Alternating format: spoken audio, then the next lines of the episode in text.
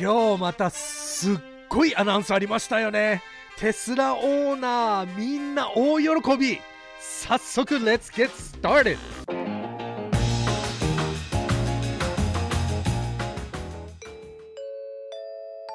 レシちゃんはハワイ育ちのバイリンガルテスラエヴァンジェリストアメリカからタイムリーなテスラニュースをお届けします。たまに変な日本語だけどそこら辺は許してね。What's up everybody? ようこそテスラの花レシちゃんです Welcome to テスラの葉グレガレ日本語テスラニュースはいちょうどこの1個前のニュースでこのフォードのジン・ファーレーの話をしてたじゃないですか。フォードがテスラのプラグ使って今後のフォードの EV が全部テスラのプラグを使うっていう話は今日ですね。GM がこの GM ですよ。GM がアメリカで一番大きい車メーカー。アメリカと言ったら GM まあ日本って言ったらトヨタと全く一緒なレベルなんですけど今日 Twitter スペースでまたまたこのねイーロン・マスクの Twitter スペースで発表した GM がフォードを続いて GM が全部テスラのプラグを使うっていうアナウンスがあったんですよ。これはまあものすごいすごいですよね。まあ予想通りって言ったらもうフォードがスタートしたらどんどんどんどんね他のカーメーカーも続くだろうっていう予想なんですけど GM はまあびっくりって言ったらびっくりもあるしそんなにびっくりじゃないって言ったらそんなにびっくりじゃないっていうことなんですけどまあ GM の CEO メリー、まあ、メアリーって日本語に言うかな？メアリー・バラうん、カタカナで言ったらメアリー・バラかな。まあ、メアリーは、まあよくね、えー、まあ、イーロンとツイッターの、まあ、悪口までいかないけど、そういういろんなね、ちょっとね、ネガティブなコメントとかもいっぱいしてた、その GM の CEO なんですけど、なんとなんと、GM がこのテスラプラグを、まあ本当にね、これはフォードと一緒に、えー、来年からは、えー、アダプターと、全部ね、このスーパーチャージャーネットワークのアクセスはできるようになる。で、2025年は再来年から全部 GM が作る EV が全部ね、テスラプラグになるって NACS っていうネーミングなんですけど、テスラプラグになるっていうことなんですよ。なので、これはどれぐらいビッグニュースかというと、日本にいる人はこう考えた方がいいですね。もしテスラ EV の中でテスラはトヨタっていう感じになりますよね。なのでトヨタがホンダと日産と一緒に、えー、共通でこのあのテスラのプラグを使うっていうそれぐらいなレベルなんですよっていうことはですねもうこのねトップ3がもうテスラプラグになったらもう後の車メーカーがえー、続いていくのは当たり前な感じなんですよね。時間の問題っていう感じなんですよね。なので、まあ日本もまあ日本のカーメーカーもどうしてるのかなとかって思ってる人ももう本当にねほとんどだと思うんですけど、まあこうなっちゃったら本当に日本のカーメーカーが続くでしょう。続,、えー、続いて、えー、うん？まあ言ってることわかるよね。はい。なので、どの日本のカーメーカーがアナウンスするのか。はい。で、まあ、もしね、まだあのテスラオーナーで、まあこれはもう本当に他のメーカーがスーパーチャージャーとかね、えー、使うようになったら嫌だなっていうふうに考えてる人はね、こんないろんなこのビッグビッグカーメーカーも全部同じプラグになったらそれももちろんスーパーチャージャーネットワークの広がりもそれだけもっと速くなるしはい。でもう本当にねもう何年後はもう普通にガソリンスタンドぐらいな数になるでしょう。でもう本当にね全部この充電ステーションはね、チャージングステーションが全部テスラプラグになったら、まあ、皆さんね、テスラオーナーは一番わかるこの便利さ、この簡単さ、もう本当にね、女性の、えー、運転ね、女性のオーナーもね、もう本当に簡単にできるじゃないですか。こんなでかい重いね、チャージャーとかね、えー、まあ、プラグとかね、いろんな使わなくていいし、ただ、差し込むだけで全部アプリが、えー全部働いてくれるじゃないですか。これもね、GM も、まあ、フォードも一緒で GM もこの同じようになるんですよ。本当にテスラ風になる。全部このソフトウェアもテスラもサポートするし、で、あのイーロンが言ってたこのスペース中にすごいこう短いスペースだったんですよね。まあ、8分ぐらいで結構チルな感じな、えー、他のね、まあ、ジム・ファーレーのスペースに、えー、違ってね、結構チルな感じなんですけど、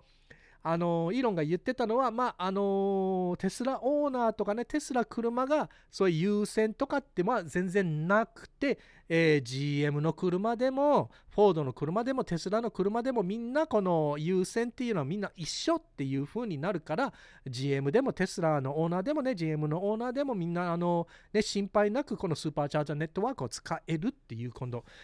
なんですけど、これはね、まあ、テスラオーナーはなぜ大喜びってしたらあの喜んだらいいって言うと、まあ、まあ言ってたこのネットワークもね広がりももっともっと早くなる。で全部スタンダードになったら心配ないじゃないですかもうこのテスラオーナーね。としてこの全部どこ行っても同じプラグでただ差し込むだけって言ったらもうね、えー、アダプター忘れてたとかアダプターないとかねそういうふうなのも全部なくなるでこの簡単さも全部アプリでできるようになる。はい。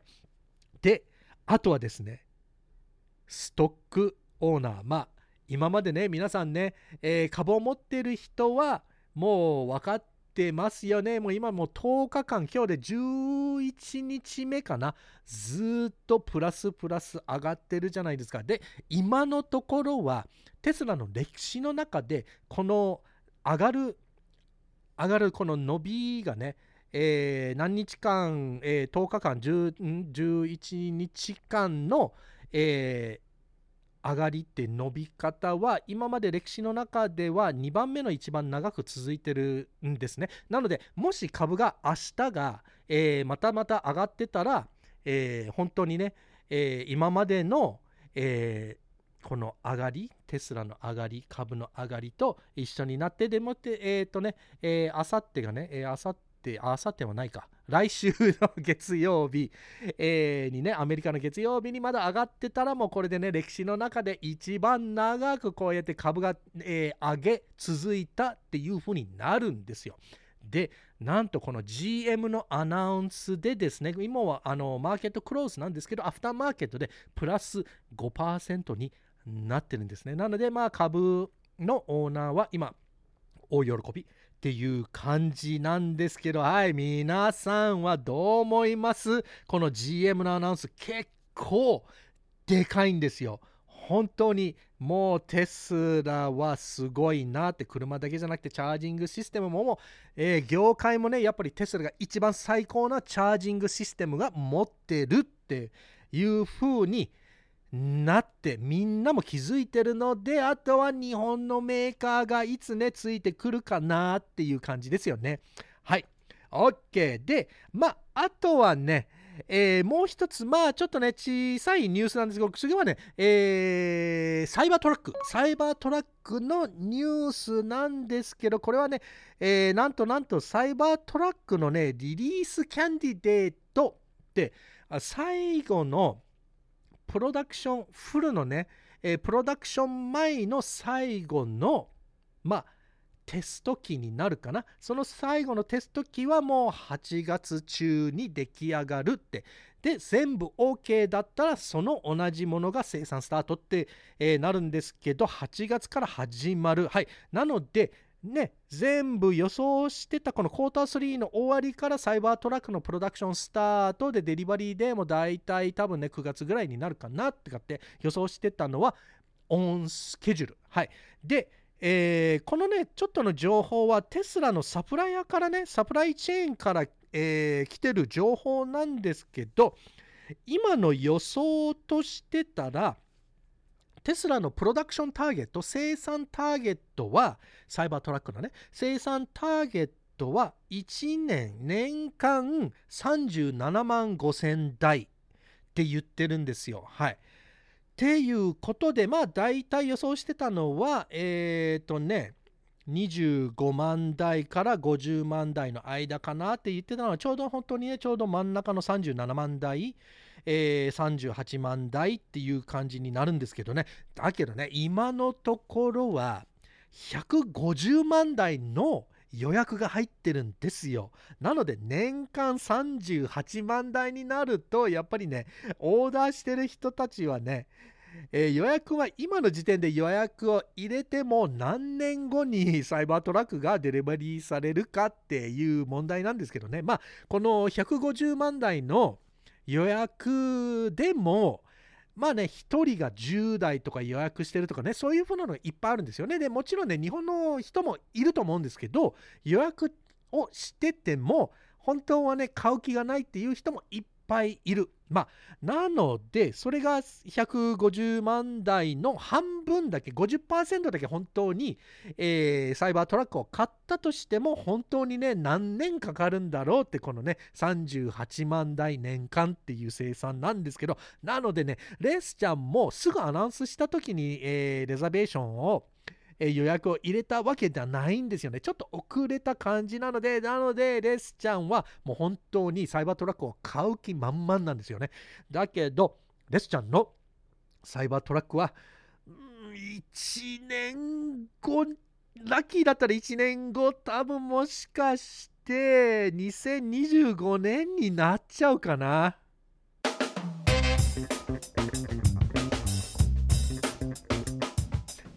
やー、今日の GM のアナウンス、まあね、次のカーメーカーは絶対出てくると思ったんですけど、まさか、このアメリカのトップカーメーカーね、全部 EV だけじゃなくて、もちろんアイス車もね、全部、えー、入れて、このアナウンスが来るとは、まあ、あのー、まあ、びっくりっていうよりもすごい喜んでる喜びなニュースですね。はい、なので、まあ、本当にこのテスラのプラグのスタンダード、本当にこの業界のスタンダードになるでしょう。もう本当にね、えー、3年後、4年後、5年後になったらもう本当にこの EV のランドスケープはもう本当に変わってますよね。で、ますますその EV ランドスケープの中にこのど真ん中にテスラがあるっていう、えー、ことはね、もう本当にテスラオーナーとしては、まあ、当たり前だろうっていう風になるんですよね。ただのブランドロイヤリティ、えー、ただね、このテスラっていうブランドが好きっていうよりも、本当にね、一般の人は全然わかんないんですけど、テスラオーナーは一番わかりますよね。やっぱりテスラの車がまあもしね、まあ、エクステリアが好き嫌いはもちろんあると思うんですけどそのスタイリングとかでも中身この中身のねソフトウェアやらエレクトロニクスやらその生産の仕方とかねそのプロダクションノウハウとかね全部ねもう本当に業界ナンバーワンじゃないですか。それみんな知ってるからこれから EV を買う人は他のメーカーまあまあもちろんね、外見とかないろんなね、このコスメティックスなところで部分で惹かれるのはもう全然、それはもね、別にみんなね、あの車のね、あのー、このエンジョイの仕方はみんなそれぞれだから、全部それが悪いとは、あのいいか悪いとは全然そういう風な、えー、ことじゃなくて、ただね、この EV はね、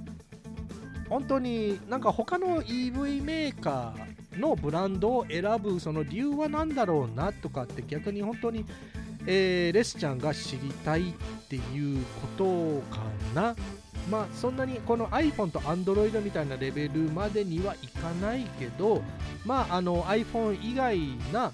チョイスをしてるね、あの Android のえー、ユーザーはもちろんねいろんなもっとねカスタマイズできるとかねいろんなね理由があるからそっちの方に行くだけどやっぱり中身とかねあののね、プロセッサーとかやっぱり今のところはね、もう本当にアップルナンバーワンじゃないですか。なので、やっぱりこう、アップルを、えー、チョイスしない人で、まあ、あとね、ただ個人的にアップルが嫌いとかっていう人もいて、ただ個人的にテスラが嫌いっていう人もね、いるから、まあ、それも、えー、そうなんですけど、あとはね、特にね、日本の EV をなぜチョイスするのかなって、今のところはね、えー、これはね、あの言っても本当に申し訳ないけど何もプラスがないじゃん？って思うんですよね。あの見た目以外それが見た目が一番大事って思ってる人はまあ全然あるけどもう本当に。だってね今の時点で自動運転このロボタクシーをできるただソフトウェアアップデートだけで全部あなたの車が自動運転の車になるっていうメーカーはテスラしかいないですからね。なのでそのテスラの車の中に入ってる、まあ、オプションを買うかどうかを別としてこののこのテクノロジーが詰め込んでるこのテスラの車はもうどこにも負けない本当にどこにも負けないっていうか何年間進んでるものなんですよ。はいなので本当に判断するのは本当に見た目の部分だけですよね。そういうところがねそんなにどうでもいいやって思ってる人はねやっぱり他のメーカーとかねこのスタイリングがいいとかあのまあ、日産がもともと大好きとか、トヨタもともと大好きとかね、なのでこのそのそのままね、続いてとかね、そんないろんな理由があると思うんですけど、これからのね、全然そういう風な、まあ、そういう風なのね、